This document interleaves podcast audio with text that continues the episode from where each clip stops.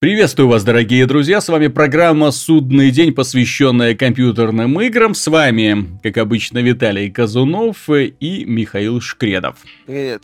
Итак, начнем мы с самых простых, самых интересных новостей. К сожалению, очень мало кто набрасывал на вентилятор на этой неделе. Практически отличался только Палмер Лаки, глава подразделения около компании Oculus VR но он старался уже засыпать все. В частности, упоминал про то, что PlayStation VR будет технически слабее намного Oculus Rift, поэтому, ребята, лучше покупайте правильный шлем виртуальной реальности, чем это. Ну, в общем, такие стандартные достаточно фразы. Стараясь никого не обидеть, он, тем не менее, задел чувства э, людей. Ну, по крайней мере, тех, которые верили в шлем виртуальной реальности от Sony. Что касается аналитиков, то Майкл Пактер, знаменитый... Да, так, Очень э, знаменитый. Да, знаменитая Ванга от э, игровой индустрии. То есть он сказал, пред, предсказал, это знаменитый предсказатель, предсказал, что PlayStation VR шлем будет стоить 400 долларов и что его ждет более Э, интересная судьба, чем, чем Oculus Rift. Объяснил он это тем, что, ну, во-первых, да, стоимость будет ниже, а во-вторых, у каждого обладателя PlayStation 4 уже будет, собственно говоря, PlayStation 4. Соответственно, он пойдет, купит PlayStation VR, воткнет его в игровую консоль и получит сразу работающее полностью законченное устройство. И он почему-то считает, что не у всех людей, которые хотят купить Oculus Rift, есть дома нормальный игровой компьютер. Вот, э, вот это ну, не совсем... Это не совсем понятно. Нет, э, те люди, которые хотят купить Oculus Rift, у них, скорее всего, есть игровой компьютер. Мягко а, говоря. Они, возможно, mm. они подгонят под это дело. Вопрос в другом. Сколько таких людей? Mm-hmm. Понимаешь? А, а может, человек, тут еще может быть такой сценарий, что человек, может быть, и хотел бы купить Oculus Rift, ему интересно это устройство, но он не хочет тратить дополнительные деньги на апгрейд например. Потому что его, ну, плюс-минус все устраивает сейчас. Ну или там финансовые особенности. Понимаешь, тут э, касательно Oculus Rift и ПК появляются частности. То есть твой ПК там Oculus Ready, не Oculus Ready, что для этого надо сделать? Какие-то, может, еще дополнительные движения? Ну, это традиционные нужны. шаманские пляски вокруг компьютера. Собственно, пользователи компьютера уже должны были к этому привыкнуть за годы это существования. Тем не менее, то есть я бы не сказал, что именно отсутствие игрового компьютера, такого мощного компьютера, прям таки негативный фактор, который помешает распространению Oculus Rift. Да, ни разу. Вот с другой стороны, Palmer Lucky Возвращаясь к этому знаменитому товарищу, у него, кстати, я просмотрел хронологию фотографий. Проект э, Oculus, ну, он относительно молодой. Начался он в каком году? Там, 12-м? Да, по-моему, в 12-м они как ну, экстакцию вот, компанию То есть, как, когда он начинался, Пар, Палмер Лаки был такой худенький, такой энтузиаст. Когда вот сейчас, сейчас пришло время, такое видно, что товарищ немножко так отъелся. Ну, Фейсбук откормил. Ну вот. Нет, ну, это, в общем-то, скажем, просто наблюдение. Просто наблюдение. Мало ли, чем там человек начал питаться. Палмер Лаки, так вот, считает, что вот это устройство, выпущенное Nintendo, Virtual Boy, оно оказало очень негативное влияние на VR-индустрию и практически закопало ее заживо. Ну, в данном случае речь идет об устройстве, которое выпустила компания Nintendo еще... В 95-м она его выпустила, кажется и в, в течение года прекратила поддержку. С Лаки абсолютно не согласен. Дело в том, что э, последняя научная фантастика, последние фильмы всевозможные, да, в общем-то, начиная опять же с 90-х годов, в них шлемы виртуальной реальности встречались повсеместно, поэтому именно их, на не эти фильмы смотрит большинство людей, а не на странный гиммик от Nintendo. Вот, соответственно, опять же, после фильма Чапи, который мне, к сожалению, не понравился, вот, он слабенький, но тем не менее в нем было очень классное использование вот этого PlayStation VR шлема э, для, для управления роботом. И я по, после этого фильма реально возникло желание э, именно с таким вот шлемом виртуальной реальности э, поиграть в какой-нибудь робосимулятор, потому что, ух, очень круто все это выглядело. Ну, по крайней мере, в фильме. Вот, а, ну, в играх ну да, я на самом деле больше скажу. Большинство современной аудитории и, собственно, игроков э, знают про Virtual Boy благодаря обзору от ВГН. Угу. Кажется, 2009 года выпуска, может, раньше, помню. На Ютубе, э, на его официальном канале датируется августом 2009.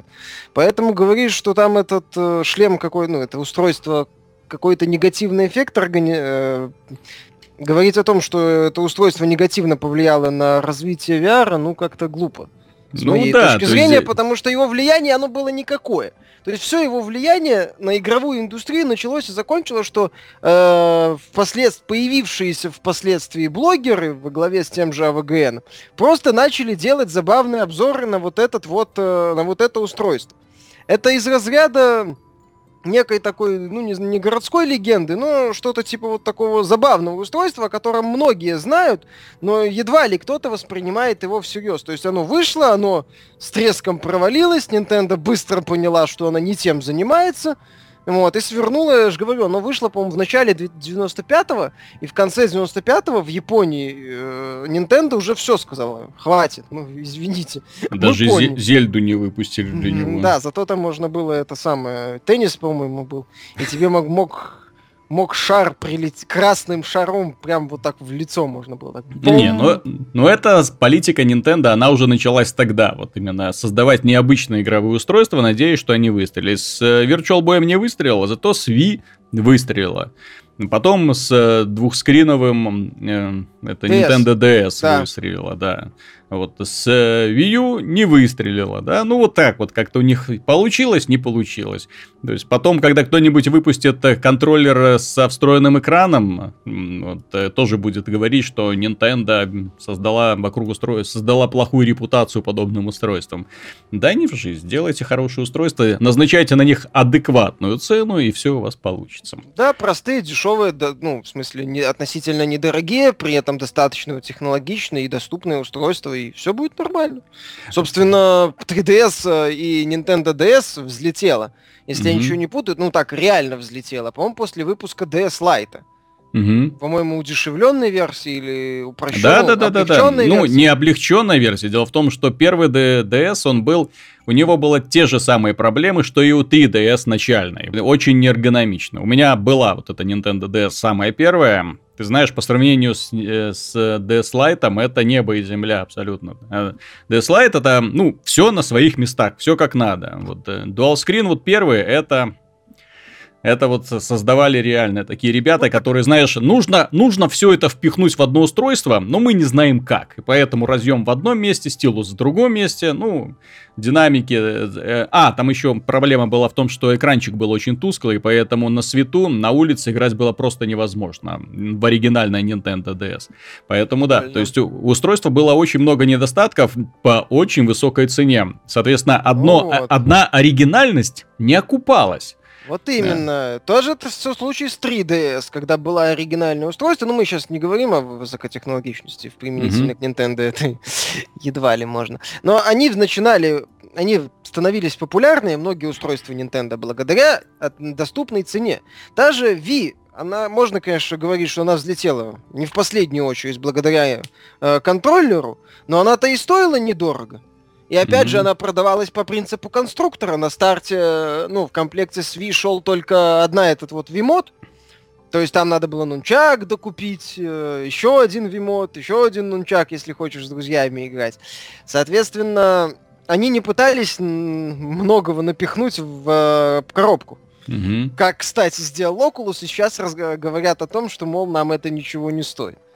Вот. Все равно договоренность Microsoft была там касательно нет, так им-то это ничего не стоит. Это нам будет стоить, понимаешь? Это будет стоить первым покупателям, которые все это барахло извлекут, оденут и будут играть. Ну, в любом случае, ладно. Черт с ним, в прошлом выпуске мы достаточно хорошо поговорили и достаточно много поговорили. Компания MCI, э, сделала очень интересный наброс, благодаря чему взорвался, взорвалась аудитория PlayStation негодующая. Дело в том, что на своем сайте в списке лучших игр, для которых подходит их новая игровая материнская да, плата. Да, там не в списке, там э, просто на фоновой страничке. Ну да, да, да, на фоновой страничке, там, где можно узнать картинки из Ведьмака, вот и прочих таких вот знаменитых игр, достаточно технологичных, эм, был узнаваемый персонаж и есть до сих пор узнаваемый персонаж из Bloodborne. С одной стороны, это может быть просто ошибка. Ошибка верста- верстальщиков, которые создавали этот сайт. То есть, ну, нужно каких-нибудь красивых персонажей, более-менее. Ну, вот в играх, как обычно, такие ребята не сильно разбираются и взяли, ставили первый попавшийся. С другой стороны, э, подобные утечки иногда позволяют э, судить о том, что данная игра готовится к выходу на PC. Ну, MCI одно время в пресс-релизе слила инфу по Final Fantasy Type 0, но это слабый такой, такой mm-hmm. больше пример притянутый за уши, поскольку это Square Enix и мультиплатформа, а не крупный second-party эксклюзив от Sony. Может, что-то и было. Я, не, я, к сожалению, не помню с утечкой именно от, железня, от железнячников больше такого. Но вас с другой стороны, если люди на PC получат возможность поиграть в замечательный Bloodborne, вам что, жалко что ли? Ну, уже давно прошли, кажется, уже все, что могли, уже нашли, прокачались до невозможности, хватит уже заниматься ерундой. Но вот спорить о том, что, боже мой, если игра не эксклюзив, то она сразу попадает в категорию отстоя. А, кстати, я напомню, что, по-моему, Dark Souls на PC неплохо так продавался, если ничего Отлично продавался. Dark Souls 2, который изначально вышел в Steam, отлично пошел. Просто прекрасно продавался. Там больше миллиона копий, по-моему, они сумели в итоге продать. По-моему, даже еще чуть больше. Там продажи были достаточно хорошие, поэтому mm-hmm. у сериала на PC все очень хорошо. По поводу продаж э, сериала на ПК, если верить Steam Spy, то mm-hmm. первая часть Dark Souls Prepare to Die Edition была продана 2, 2 миллиона 300 тысяч копий. Ну, это, Ничего. понятное дело, mm-hmm. с распродажами, но аудитория неплохая. Миллион копий Dark Souls 2. Ну, и вот, да. по почти 600 тысяч копий Dark Souls 2 Scholar of the First Sin. Угу. То есть э, с аудиторией у сериала на ПК э, все достаточно неплохо. Другая тема для разговоров, но тем не менее, да, то есть есть игры PC-шные, есть игры консольные, но не стоит думать, что только это э, мешает популярности той или, ну, или другой игры. Вот. В конце концов, в долгосрочной перспективе, благодаря таким сервисам, как Steam, многие игры продаются и продаются и продаются. В то время как консольные игры живут от одного поколения к следующему поколению. И потом тихонечко ждут переиздания. Компания, возвращаясь к Sony, Возвращаясь к Sony, компания Naughty Dog, точнее один из ее представителей, на вопрос, э, будет ли продолжение Uncharted, сказал, что им очень сложно будет сделать продолжение с Натаном Дрейком после Uncharted 4. И это сразу, конечно, наводит на неприятные мысли. На неприятные мысли о том, что любимый многими герой, с ним может что-нибудь случиться в финале. Да, ну, скорее всего, будет открытый финал. Я почти уверен, что Sony не согласится убивать э, Дрейка, даже если там Naughty Dog mm-hmm. попытается, ну, скажет, что хочет, хотят закончить серию, они скажут, что вы закончите, а давайте, может, мы еще кому-нибудь отдадим. Ну, не уберут они э, серию Uncharted на покой. Это сейчас, наверное, их один из флагманов э, платформы, один из самых узнаваемых эксклюзивов от Sony. Ну, вот, и Uncharted без Дрейка будет проблематично, собственно. А знаешь, что они могут сделать офигительного в финале Uncharted 4? Из-за чего вообще финал любого Uncharted, точнее, новая, любая новая часть Uncharted будет невозможно. В смысле, апокалипсис? Ну вот смотри, если они сведут финал uh, Uncharted 4 с началом The Last of Us, то есть Дрейк раскопает именно вот эту всю фигню, которую выпустит uh, зомби, а, ну, этот грипп... Э, вскроет этот какой-то мега-грипп, и в итоге наступит конец всему человечеству. Вот это будет интересно, это будет мощный финал, и люди скажут, да, сценарист, ты недаром ешь свой хлеб. Ну, он там, вот. точнее, распо- расковыряет, все будет казаться, что все, все нормально, а в конце, да, mm-hmm. после титров такая сцена, mm-hmm. эти споры продолжают там как-то размножаться, и все. Да, да, и переход, да. и следующий кадр, да, это уже Last of Us начинается. Будет это, это было бы красивая завязка, понимаешь, между двумя, потому что никакой фантастики в, в обоих сериалах, соответственно, нету. То есть их можно свести, то есть действие как бы происходит в одной вселенной. Почему бы и нет? люди порадуются и будут ждать наступления The Last of Us 2 скорейшего, да. я надеюсь. Где они, что, где эти самые два главных героя Шамбалу искать пойдут по второму разу? А что мы как... Уже не надо. Ну, может, еще что-нибудь. Инопланетян, если в четвертой части их не будет. Ну, посмотрим. На самом деле, я же говорю, скорее всего, элементарное подогревание интереса, нагнетание такое. И угу. какого-то грандиозного такого финала со смертями, мне кажется, не будет. Ну, посмотрим. Разработчики Hitman, ну, сначала появилась новость от Sony о том, что они отменили все предзаказы на Hitman на PlayStation 4. Э, люди, которые заплатили деньги, были немножко озадачены. Очень неожиданное решение, что-то не так. Особенно в рассылке упоминалось, что игра, за которую вы заплатили деньги, вот она изменилась, и поэтому мы не можем у вас брать эти деньги. Потом разработчики Crystal, э, разработчики вышли, разработчики Hitman и сообщили о том, что игра будет распространяться на эпизодической основе. Выйдет первый эпизод, э, потом будет еще один эпизод и так далее. В общем, все плохо в датском королевстве, к сожалению, и Hitman превратился в какую-то экспериментальную игрушку. Ну, вот. больше меня раз... напрягает, что они пытаются назвать это эпизодик АА, вот угу. пытаются такими терминами кидаться.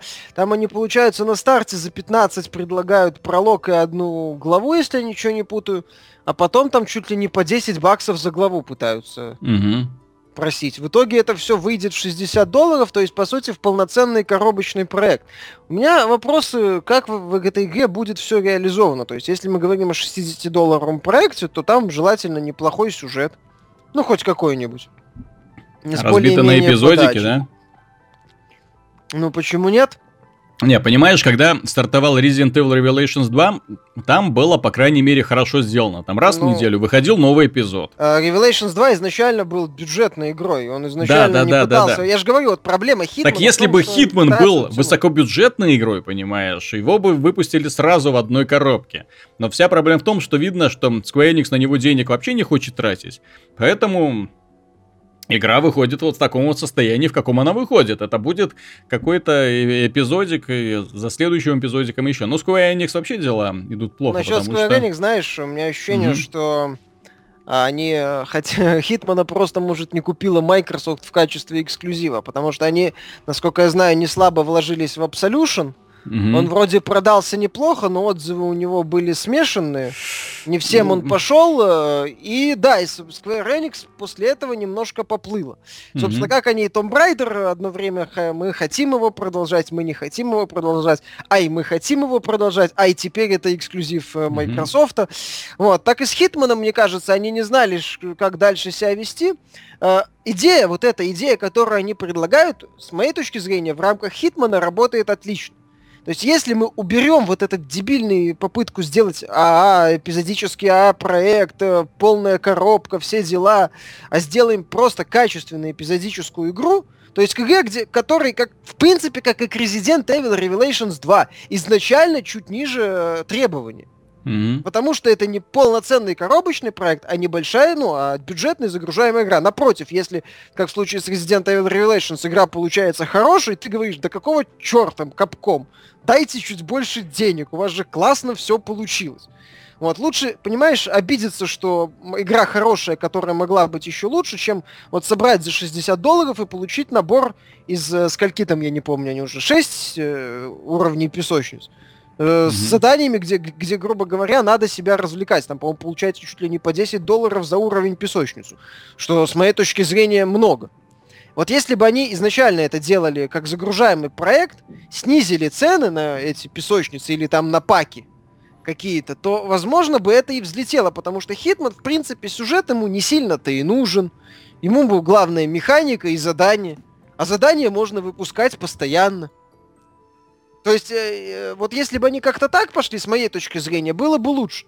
А то, что они пытаются под видом эпизодической игры, заявляя, что это вроде как полноценная игра, при этом это все как-то вот посередине где-то застряло, и не туда, и не сюда. Ну, я не знаю, как это выглядит, если вообще выглядит. Я, честно говоря, не знаю вот такой вот именно части Хитман, которая была бы, так вот, можно было обвинить в низкобюджетности. Ну, первая не сильно дорогой была. Ну, первый, ну да, первый. Вот. Ну, второй-то уже был ух, третий еще третий, лучше. Ну, третий скорее на Mission Pack был похож. Ну, ну, он был, знаешь, переделкой, но на современном движке. Третий мне, в свою очередь, в свое время очень понравился именно из-за того, что там э, напомнили про то, что это такое, что такое Хитман, кто он такой, откуда взялся, старые миссии, вот, все это объединили в какой-никакой сюжетец, ну, это было интересно, плюс э, э, геймплей все-таки в Хитмане всегда был очень увлекательным, в том плане, что уровни песочницы, которые можно было проходить множеством разных способов, вплоть до того, что ты мог устроить или кровавую баню, или вообще никого не убивать,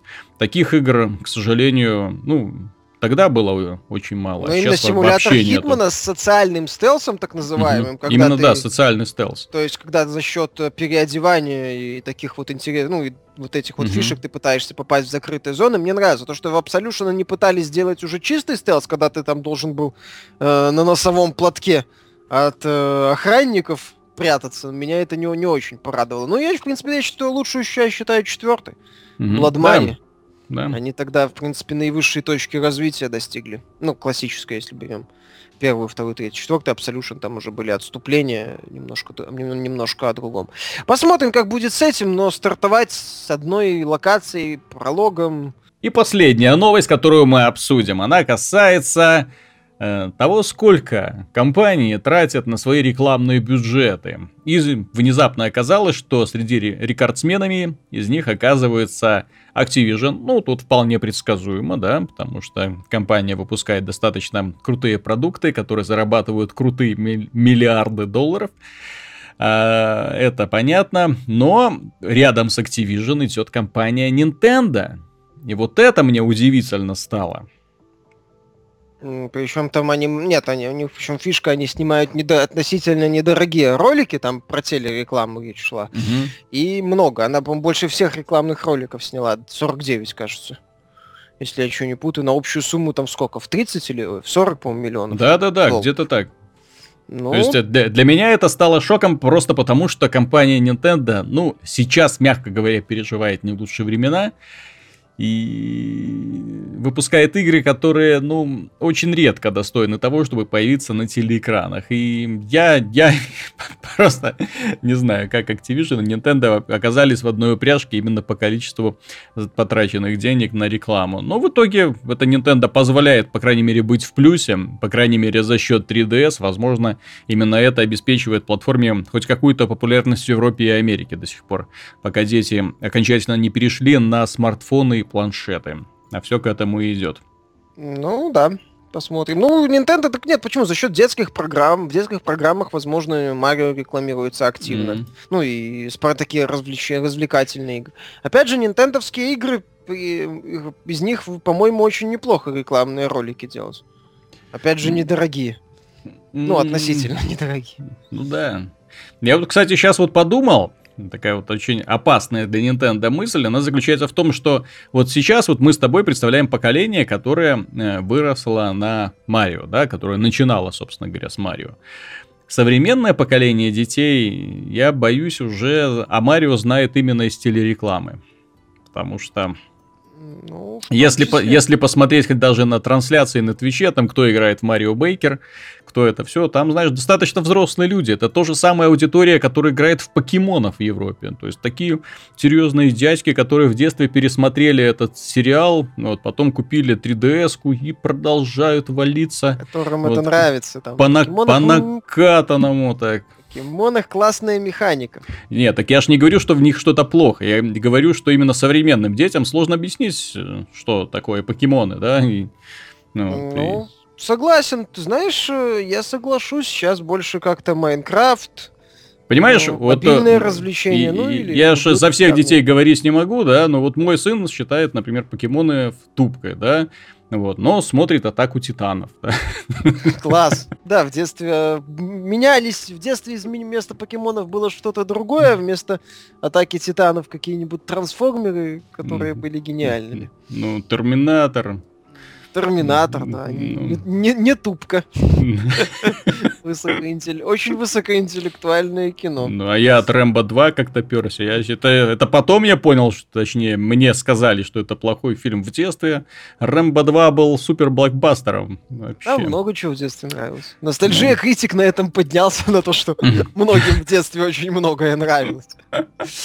Вот. Э, а насчет Nintendo, ты знаешь, да, меняются, сдвигается вот э, вектор Mm-hmm. Не вектор, сдвигаются акценты с Марио и каких-то вот таких продуктов Nintendo, как и вот именно источника детских каких-то воспоминаний на совершенно другие проекты. Ну, да, блин, не знаю, ну, как я уже говорил, Майнкрафт, там, возможно, Call of Duty в том mm-hmm. числе. Не зря же есть эта забавная картинка, типа Call of Duty целевая аудитория, там такой парень лет 20 нарисован. Кто реально играет? Школьник такой лет 10. Ну да, да, да. Покемоны, целевая аудитория. Школьник, играют реально взрослые люди. То есть неудивительно, что, да, сдвигаются моменты. И, знаешь, в этой связи Nintendo будет очень сложно вернуться в гонку, чтобы она не предложила. Угу. У нее теряется, постепенно вот размывается вот эта ее фанатская база мне кажется. Ну да, так я же говорю, то есть именно если вот сейчас, кажется, есть э, дома Nintendo Wii U, то есть на, сиди, играй в своего Марио, так нет же, запускает контру, вот ребенок. Или вот, Майнкрафт. Марио ему не интересен. Или Майнкрафт, э, да. Вот. Или вот э, вчера вышла бета-версия э, Plants vs. Zombies Garden Warfare. Это, да, то есть я эту бету скачал, и ребенок в ней залип, ребенок радовался, вот, сказал, что это отличная игра. Ну, я со стороны посмотрел, в общем-то, потом спросил его мнение. Ты знаешь, самая большая беда Garden Warfare 2 заключается не в том, что это плохая игра. Это хорошая игра, и первая часть была хороша. Вот. Дело в том, что это очень странная игра. Ну, в первую очередь, потому что первая часть, она была безумной, но это была все-таки стратегия в стиле Tower Defense, такого упрощенного. Вот. А сейчас это придурочный шутер от третьего лица, в котором растения сражаются с зомби. И не каждая психика, скажем так, не каждый человек э, может смириться с тем, что он видит на экране. Потому что там такой цирк, такой, ну, я да, даже сказал, вот именно есть цирк, да, а это уже такой сон безумного клоуна. Ну, вот так вот. Потому что есть цирк, да, а это уже что-то вот уже над цирком. Потому что огромные эти зомби, какие-то кучи видов, эти растения, которые носятся там, убивают, валят друг друга. Вот когда все это было на маленьком экранчике, ты это все там расставлял, садил эти цветочки, вот, это было прикольно. Тем не менее, я же говорю, ребенку понравилось, он доволен, но, в принципе, он отметил одну единственную вещь, которая меня немножко так напрягла, да, в общем-то, она и заметна, э, очевидно, я думаю, всем, кто посмотрит на эту игру. Дело в том, что Garden, Garden Warfare 2 практически ничем не отличается от Garden Warfare 1. Там добавили кастомизацию, то есть можно и зомби, и растения их как угодно разукрашивать, как угодно это все. Игру подготовили к, микро, к микротранзакциям, молодцы. Electronic Arts на коне, они умеют зарабатывать на своих пользователях, покупать наборы, из этих наборов случайным образом выпадает тоже всякое оружие, э, украшательства, надевать их на разные классы, а там куча разных классов, соответственно, приходится тратить очень много денег, денежки. Естественно, все это будет продаваться за реальные денежки. Игру подготовили к микротранзакциям и, естественно, будут на этом зарабатывать. К хорошим продажам ее подготовили. Я просто не а понимаю, вот... за счет чего она будет продаваться. Они пытались э, офигенно так э, прокачать аудиторию, по-моему, раздавая ее бесплатно. Бесплатно раздавали, да. Были какие-то угу. программы. Э, но я, я, я, повторю, я не совсем понимаю. Я тогда считал, что это глупое решение, потому что еще один мультиплеерный шутер в такой дурной она не, вот совсем в хорошем смысле слова. Сеттинг, я, сеттинг, я же говорю, он очень странный. К нему очень сложно привыкнуть и еще сложнее объяснить, э, даже себе объяснить, что это хорошая игра, потому что она хорошие. Там очень неплохо сделаны классы. Они все разные. Там с кучей веселых способностей. Там зарываться в землю, кушать друг друга, стреляться кукурузой. Ну, там реально там очень много вся... всякого графика. безумия. Да. А, отличная графика. Движок Frostbite на данный момент это лучший мультиплатформенный движок лучше. Собственно, мы его видели в Star Wars Battlefront, мы его видели в последнем Need for Speed, мы его видим вот сейчас в Garden Warfare. Это лучший мультиплатформенный движок если хотите поспорить, назовите игру, которая бы настолько э, хорошо бы выглядела на всех ключевых платформах. Нет такой игры. Вот. Очень круто. И при 60 FPS, кстати. Да, это, это, это имеет, имеет огромное значение, да. То есть, э, на самом деле, это отличный движок, и на нем получается создавать отличные картинки. И игра получается очень веселая, интересная, но, я же говорю, стиль ну, он просто вымораживает. Вот, есть люди, которым это нравится. Я готов принять их точку зрения. Но все-таки, если хочешь поиграть в мультиплеерный шутер, то человек обычно запускает что-то, ну, чуть более адекватная. Да тот же Team Fortress 2, да? Хотя там ну, тоже... То есть уровень маразма уже, да, если посмотреть на те шапки, то оружие, которое в руках у людей. Вот. Но там, по крайней мере, люди, э, люди сражаются. Понимаешь, ну. проблема Garden Warfare в том числе из-за того, что рынок мультиплеерных шутеров, он уже, в принципе, поделен и расписан. В общем-то, ты, и ты знаешь, нет. В том числе ты... в этом э, участвует Electronic Arts. Зачем еще один шутер? Как я уже сказал, в странной стилистике, я, повторюсь, не совсем понимаю. Ты знаешь, главная проблема именно этого шутера заключается в том, что он заточенный под микротранзакции, причем это очевидно. Почему они эту игру не делают условно бесплатной? Вот ну, Team кстати, Fortress. Да на глазах. Вот есть Team Fortress, который зарабатывает крутые деньги, очень хорошие деньги, вот просто благодаря тому, что там люди рисуют и продают шапки. Вот. У Electronic Arts, ты знаешь, у них вообще большая проблема с планированием игр. То есть они э, повезло, да, то есть у них есть FIFA, у них есть Battlefield. Да, это повезло. У них есть э, Star Wars. Еще больше повезло, да? Да, то есть, то есть игры продаются благодаря своему имени во многом. У ребят нет так называемой игры платформы, игры, с которой бы компания ассоциировалась. Понимаешь, если ты вводишь в поисковике слово FIFA, то тебя выбрасывает, естественно, на страницу футбольной федерации, да. Если Battlefield, ну, Battlefield это стрелялка про войну.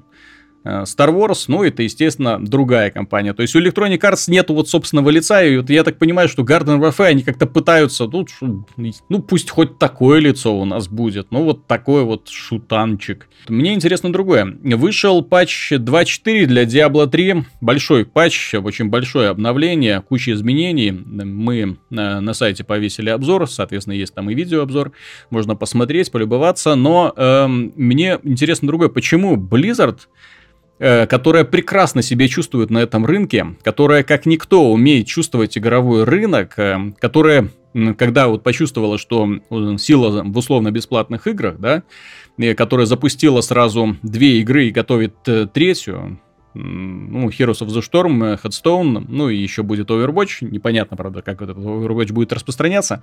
Вот. Но тем не менее, так, то есть они, они прекрасно чувствуют, они знают, что такое микротранзакции, они знают, что такое DLC крупные.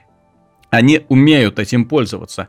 Но вот почему такие игры, как Diablo вот, и StarCraft, вот для них в принципе нету таких понятий, как микротранзакции. Почему для них выпускаются патчи, которые... Вот контента в этом патче, который они выпустили в последнем, это ты знаешь, если бы издательством их было Electronic Arts, они бы вот этот вот контент распилили на 3 DLC, и продавали каждое DLC за 10 долларов. Собственно, мы это уже проходили. Это уже у них и в Dragon Age, да, в общем-то, все игры от э, BioWare примерно вот так вот и распространяются. То есть там такие так, такую фигню продают порой, вот именно оружие. В Mass Effect продавали оружие, в Mass Effect продавали одну миссию, там персонажа какого-то дополнительного, да. Ну вот, то есть это на самом деле, то есть, а смотришь, что Blizzard выкладывает бесплатно, я просто в голове не укладывается, почему они не хотят продавать хотя бы вот этих петов, ну, которые бегают, украшательства, почему они не продают крылья, опять же, украшательства, почему нету вот именно возможности их продавать до сих пор, хотя люди бы, очевидно, бы покупали с большим удовольствием, я не понимаю. Знаешь, э, Blizzard касательно Diablo 3 уже обожглась на монетизации с аукционом. И сейчас, э, мне кажется, они хотят максимально успокоить аудиторию и максимально ну, набить ее, то есть увеличивать mm-hmm. аудиторию, просто привлекая новых и новых людей. Или возвращая старых, те, кто разочаровался в старой версии. Э, это, мне кажется, им стоит денег, не исключено, что, э, я не знаю, как они в плюс-минус, не, не сообщается о продажах Diablo 3. Но ну, мне кажется, ты знаешь, там они... очень хорошие продажи. Мне просто... Нет, так я не против. Понимаешь, продажи хорошие. Продажи там на старте были хорошие. Когда немало людей в игре разочаровалось. Мне кажется, они сейчас хотят сформировать вокруг Диабло, очень, Diablo 3 очень крепкое сообщество игроков. То есть вот мы э, как-то вот уже когда обсуждали, кажется, Rainbow Six Siege, угу. что-то похожую мысль я высказывал, что вначале бы неплохо Ubisoft набить базу, а потом уже э, начинать ее доить. Ну или предлагать угу. какие-то забавные составляющие.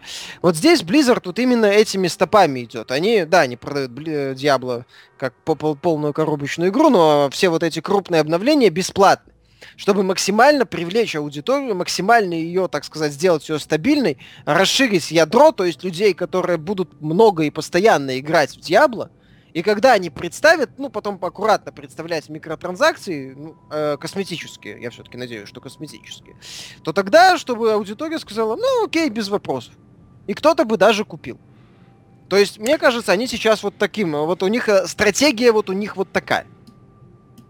Ну, просто сейчас эта стратегия не укладывается в современный рынок. Ты посмотри, так же никто не делает. Именно если сейчас выпускается игра, то для этой игры вот традиционно лобовой способ это Season Pass, это микротранзакции, это сразу по умолчанию. Это вот буквально, это как будто вшито вот в геймдизайн любой современной игры.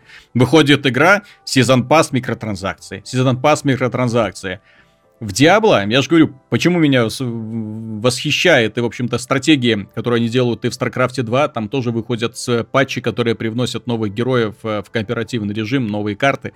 Ну вот, э, и сюда, то есть они постоянно что-то обновляют, добавляют, переделывают.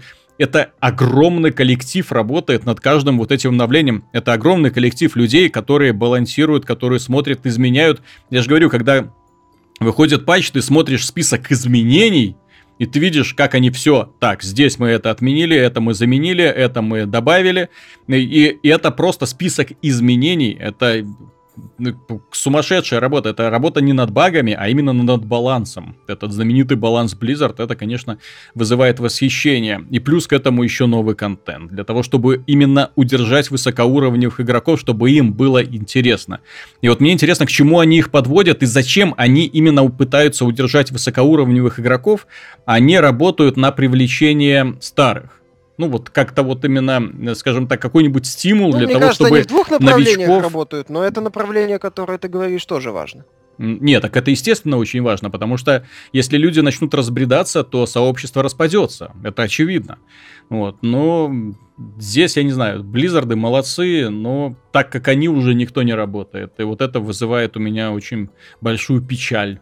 Ну, вот, на самом деле, мне это очень грустно, потому что Blizzard были, есть и будут, э, я надеюсь. Э, и вот э, то, как они работают, вызывает очень большое уважение, потому что именно видно, что ребята и любят свои игры, и любят свою аудиторию в первую очередь. Ну, по крайней ну, мере, вот. они на протяжении своей истории, начиная с Warcraft, делали такие mm. стабильно долгоиграющие игры, и вот они mm-hmm. хотят продолжать этим заниматься, не, не, не пытаясь в каждый год выпускать по одной игре. Ну, mm-hmm. таких компаний на рынке может быть немного. Много ли рынок выдержит э, долгоиграющих проектов, где надо проводить немало времени? Mm-hmm. и где постоянно предлагается новый контент. А Blizzard знаешь... просто не хотят его, э, эту часть потерять, в том числе из-за этого они так и стараются все сохранить, все удержать и mm-hmm. максимально, ну, чтобы максимально вот выпускают эти обновления. А это у них, кстати, неплохо дается. Ну, опять же, говорю за себя. Вот я Steam э, запускаю очень редко в последнее время. Ну, вообще очень редко. А, но Battle.net у меня всегда включен. Просто потому что я захожу, там в Headstone пару партий сыграть, э, Heroes of the Storm, в Diablo вышел обновление. То есть постоянно вот в одном сервисе провожу, хотя в этом сервисе сколько игр представлено-то, ё. Раз, два, три, шесть игр. Все, больше нету. Но эти шесть игр меня увлекают настолько, что у меня уже времени на всякий Steam не остается. То есть для того, чтобы э, что-то посмотреть. Ну, особенно сейчас, когда игр нету, играешь во, в то, что хочется играть. Поэтому обращаешь внимание только на вот на это. Не, молодцы. То есть я как проникся к, ним, к этим ребятам, любовью еще в 90-е годы, так это до сих пор и продолжается и не держит марку. Еще маленький нюансик, который стоит отметить. Мультиплеерные игры, это требует очень много времени, и ты, как пользователь, вкладываешь в них свои усилия. И Blizzard это поощряет, и Blizzard э, это учитывает. В то время как такие игры, как э, Call of Duty, да, как Battlefield, э, как, э, в общем-то, ну, многие мультиплеерные, да, то есть живут от одной части до другой, и аудитория быстро меняется. Вот, э, здесь и, и кажется, что инвестиции, которые ты потратил в эти игры, ну, они тоже куда-то, то есть ты год поиграл, получил удовольствие, бац, начинается следующий сезон, следующий год, и все, и как-то все становится грустно, все заново, качайся, набивайте престижи и так далее. Вот здесь ты, что называется, вкладываешь свое время и, по крайней мере, знаешь, что 10 лет минимум эта игра будет поддерживаться разработчиками, и 10 лет минимум в этой игре будут э, десятки тысяч человек присутствовать. И это круто, я считаю. Ну да. Я помню, и когда... Поэтому, знаешь, есть Blizzard, а есть остальные. А есть остальные, да. Вот проще же делать, да? А, зачем нам, например, дорабатывать неудачную Garden Warfare 2? Вот мы сделаем Garden Warfare 2, который, в общем-то, является клоном Garden Warfare. Но с доработкой. Но с кастомизацией. Да? Теперь, теперь с кастомизацией. Вот. И, и с зоной, по которой можно ходить и в свободном режиме убивать э, тупоголовых зомби. Очень странная политика. Ну, Electronic Arts, они ну, последний такой реально приятный сюрприз от я, если так вспоминать, то это, наверное, Dead Space первый. А, первый, Ну, второй был, мне, кстати, второй нравится лучше первого, но если именно сюрприз от Electronic Arts, когда там были сюрпризы, были неожиданные решения хорошие, то это старт Ричи Тела. Угу. Все. Dead Space, Army of Two, э, ну, Mirror's Edge, по-моему, я не... он то раньше вышел, я уже, к сожалению, тут точных данных не помню. Что-то они еще запускали. Угу. Потом все эти сериалы дружно слились. И сейчас, э, когда я анонсирую очередную игру, ты это самое, ты уже смотришь на это, думаешь, не, ребят, угу. что-то как-то, а не, во, виноват. Есть один приятный момент, пока на сегодняшний день это Electronic Arts. Unravel. Unravel? Ну, это да. еще игра не вышла, понимаешь? Еще пусть выйдет, и мы тогда посмотрим на это. Вполне может оказаться это очередной... Что она такой... проходится за три часа. И что там это самое... Загадки все примитивные, ну. пол игры нам уже показали.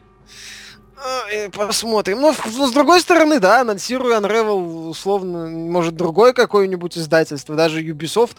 У них есть опыт работы в загружаемом секторе достаточно успешный. Ты бы, я бы так, возможно, и не шутил. Ну, не, понимаешь, Ubisoft это компания, которая, она нестабильная. То есть она может выстрелить суперхитом, неожиданно, очень качественным, очень интересным, необычным, главное. Вот. А может э, раз за разом выпускать Assassin's Creed, да, и думать, блин, что ж с каждым разом все меньше и меньше их продаются. А давайте-ка мы опять снова все переделаем. Но следующая часть, она же вроде как уже будет э, совсем другой. То есть угу. действие не в одном городе, а снова будем путешествовать. Она ну, будет, ну, со- она будет совсем другой развитием идеи четвертой части. То есть так в отлично. четвертой и третьей части, которые самые продаваемые, кстати. Угу. Вот, когда не надо было, когда надо было идти в сторону масштаба, а не в сторону одного города с графоном. Кроме того, во вторник, 19 января, выходит игра Resident Evil Zero. Это ремейк части, которая вышла на GameCube. Знакомый ремейк, с ней... Э, ремастер ну, ремастер, да, то есть, как обычно.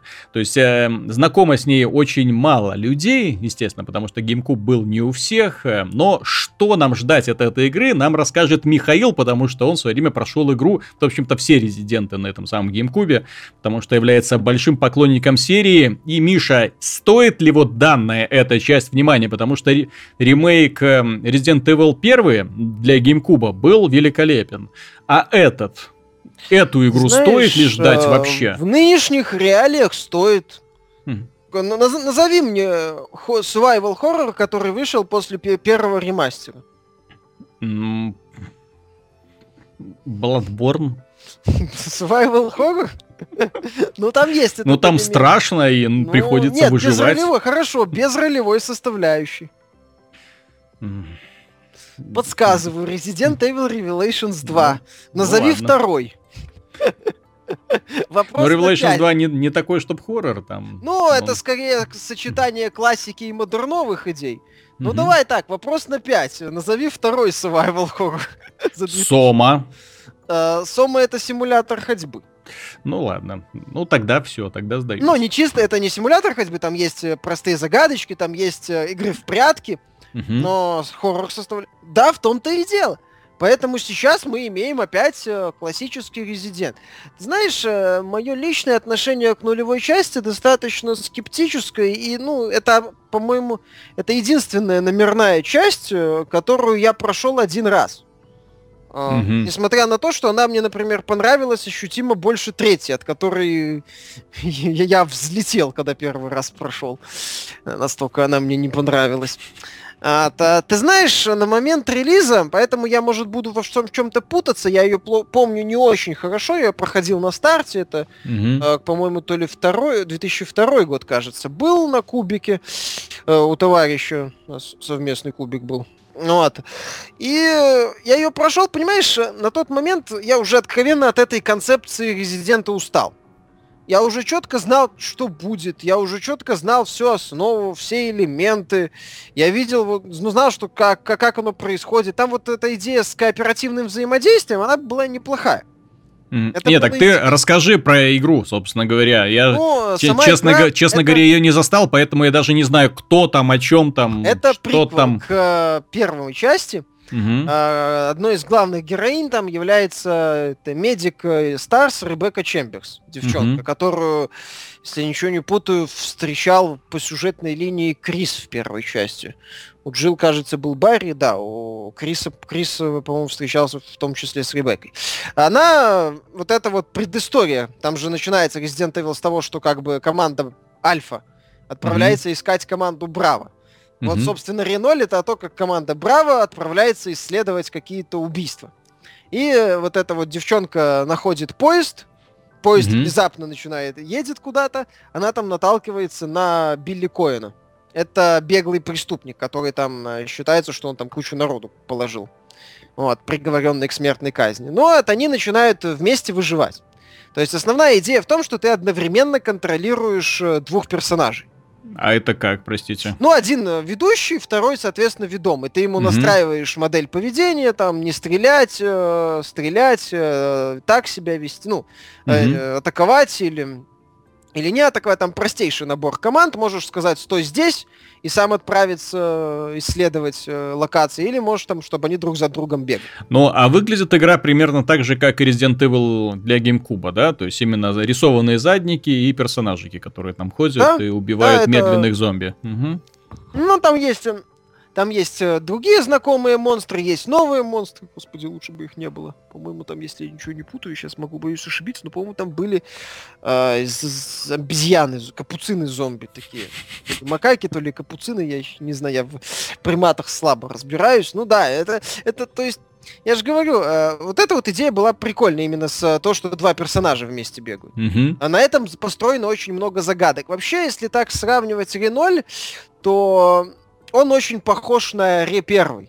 Угу. С миром цельным, с большей ставкой на загадки, с таким чуть меньшим экшеном очевидным.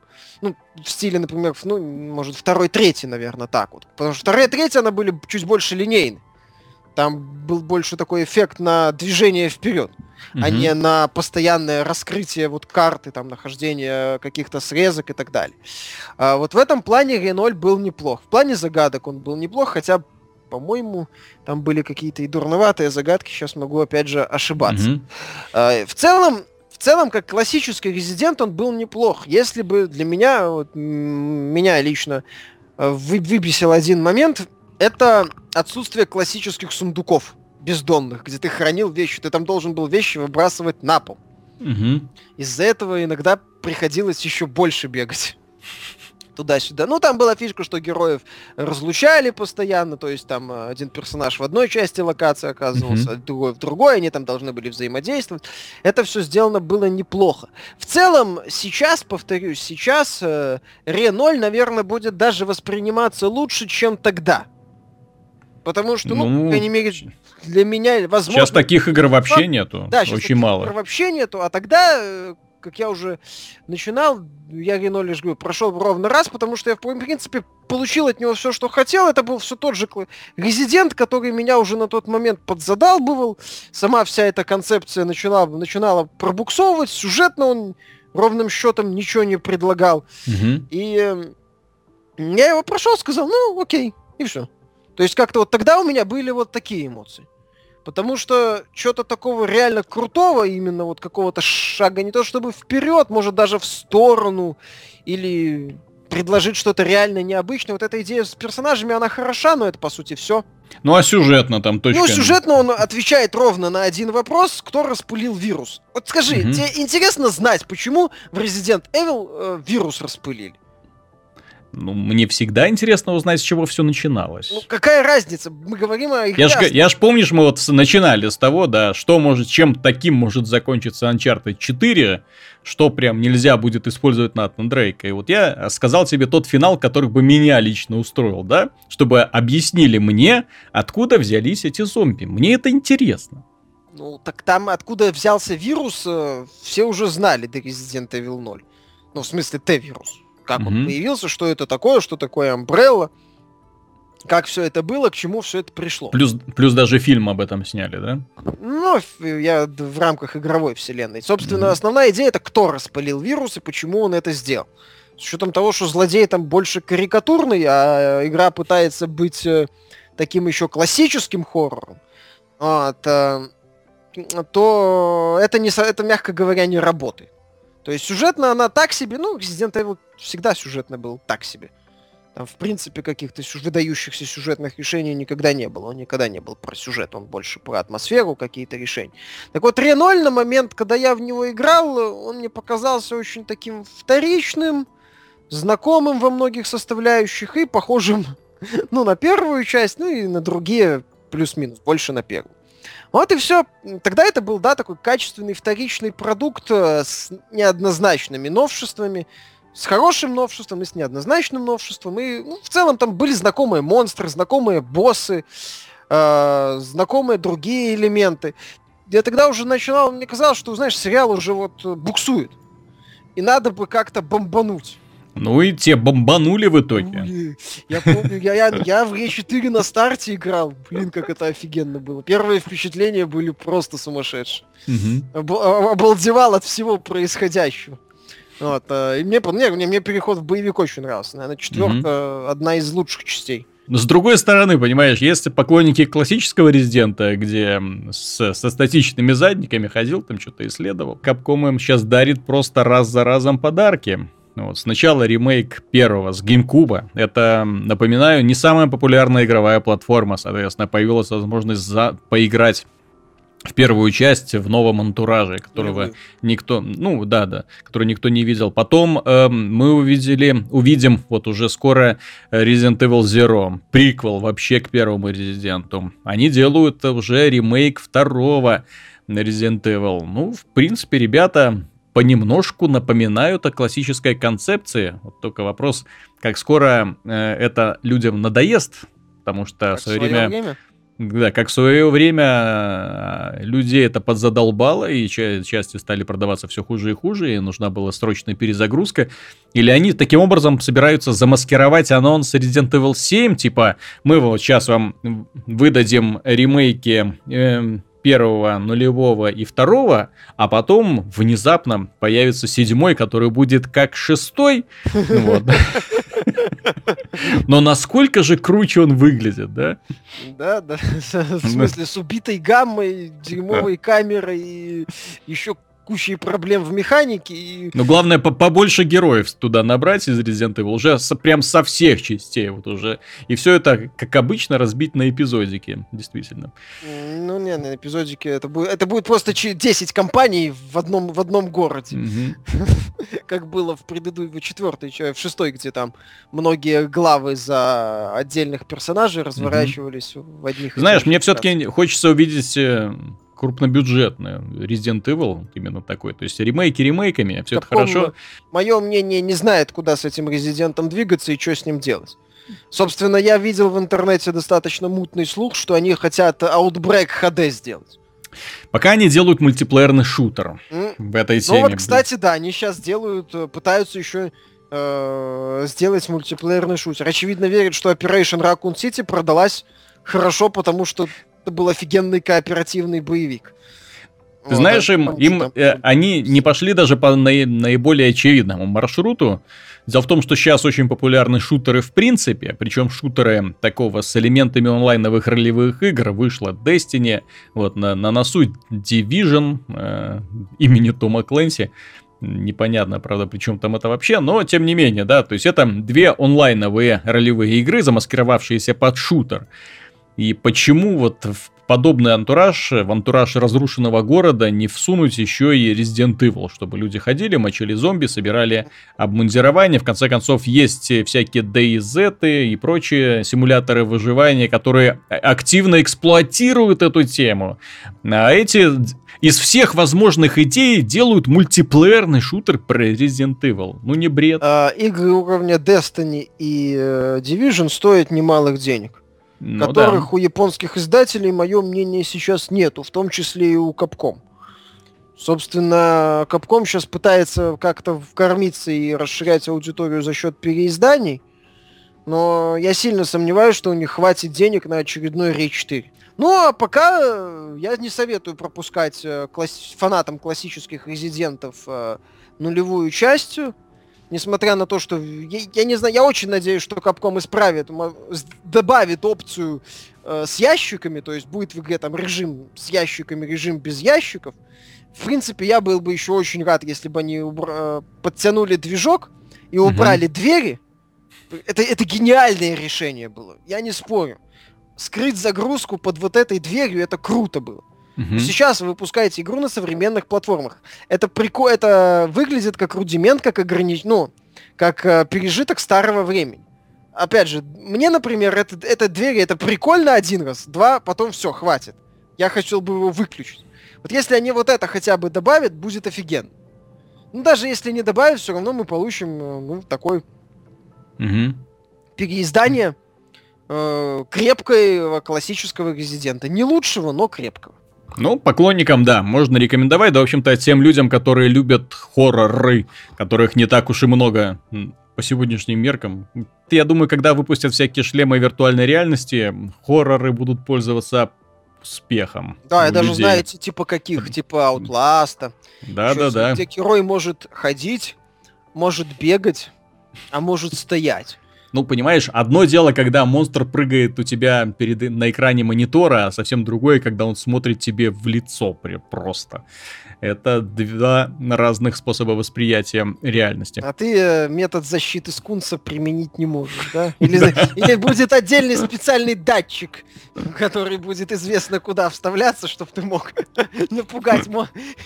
Если у тебя нет возможности ударить его, то хотя бы запахом напугать. Датчик. Было бы интересно. Ты знаешь, на самом деле, вот э, с выставки CES я вынес одну такую вот вещь, очень интересную. Дело в том, что, ну, всем известно, да, что порноиндустрия, это, ну, несмотря на такой вот статус, очень такой, да, то есть эм, сомнительный, одиозный. Вот, тем не менее, именно эта индустрия определяет направление развития, чаще всего определенных областей.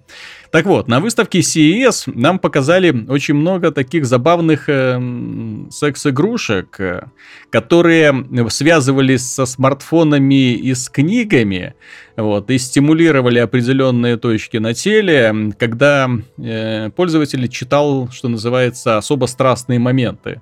Вот, собственно, такие же штучки можно, я думаю, подсоединить и подключить к шлемам виртуальной реальности. Ну, конечно, стимулировать нужно другие области, области, ну так, чтобы уже можно было почувствовать э, дыхание зверя, что называется, за собой. Так, ну, на этом все, дорогие друзья. Надеюсь, было интересно. Тем хоть было и немного. Ждем, ждем, когда индустрия проснется. Ждать придется до конца января, когда наконец-то пойдут свежие игры, когда наконец-то пойдут интересные новости, а не только такие, кто кого как поддел так что ждем и не скучно проводим время. В конце концов, зима навалила нам проблем за окном, поэтому берем лопаты и идем расчищать все.